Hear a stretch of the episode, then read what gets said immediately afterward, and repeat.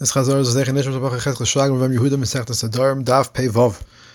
The Gemara, Huna the son of Rav Yeshua had said that when a woman makes her hands hegdish for her handiwork, she is not considered as being magdish something which is not yet in existence, not called magdish dovar le'bal yodlam, meaning the handiwork is, even though the handiwork is le'bal yodlam. Why? Because her hands are already in existence, and therefore, since her hands are in existence, it's not called a dovar that's shalai bali olim.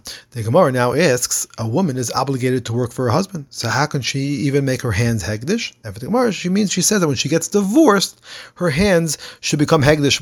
At that time, it won't be Meshubah to her husband anymore, her hands, and therefore it can be chal at that time when she is divorced. In fact, Gemara, can it be that even though something that can't be made hegdish now can still be made hegdish now for a future time? Rav Edla said, there's no reason that this shouldn't work.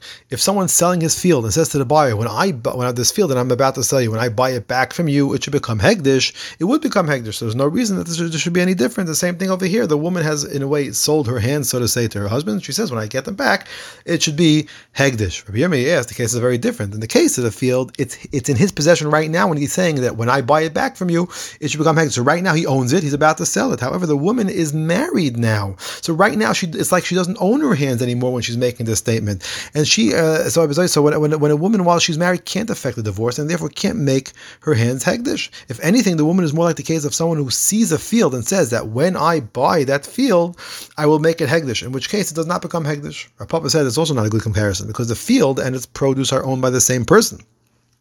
Whereas the hands of a woman are owned by herself, her goof is owned by herself, but the produce of those hands are owned by a husband. So if anything, it's similar to a case where someone pledged his field, where the one receiving the pledge may eat the produce, and says that when I redeem the field, it will become hegdish. In that case, it does become hegdish, and therefore, over here as well, she can make her hands hegdish. Roshisha Bereder of Edi asked, those cases are also not similar, because the pledger has the power to redeem the field, whereas the woman doesn't have the power to get herself divorced. If anything, she's like a case where the pledger agreed that he will not redeem the field for 10 years, and then says that when I redeem it, like within the 10 years, it should become hegdish, in which case it doesn't become hegdish because they have no rights to redeem within the 10 years.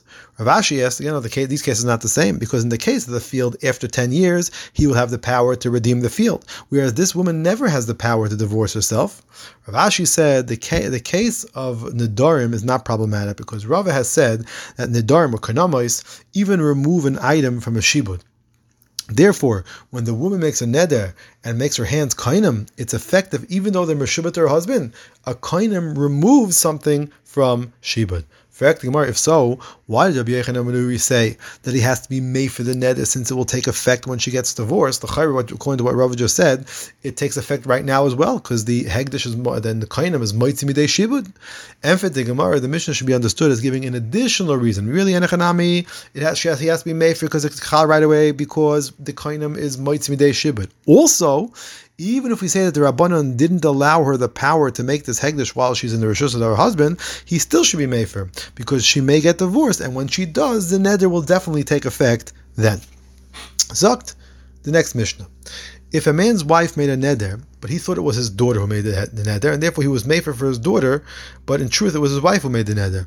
He had a mind for his daughter, or vice versa. It was his daughter who made the neder, and he thought it was his wife, so he was mefer for his wife, and really he should have been mefer for his daughter. Or, if she made a neder of Nazirus, and he thought she had made a neder to bring a carbon, or she made a neder for bringing a carbon, and he thought she made a neder for Nazir, so again he was mefer for the wrong neder. Or if she made a neder not to eat figs, and he thought that she had made a neder not to eat grapes, and therefore he was made for the wrong thing, or vice versa. He made a neder not to eat grapes, and he thought it was a neder not to eat figs. In all these cases, since he was made for under the wrong understanding, he must be made for again with the proper understanding, but he can do it when he finds out about it. Meaning, whenever he does realize the proper thing, the proper person or the proper neder, that's called biyom shamoi, and that day he can then either be made for, if he wants to be made for, he has to be made for again on that day, or if he wants to even be mekayim at that point in time, because it's like hearing about this neder properly for the first time.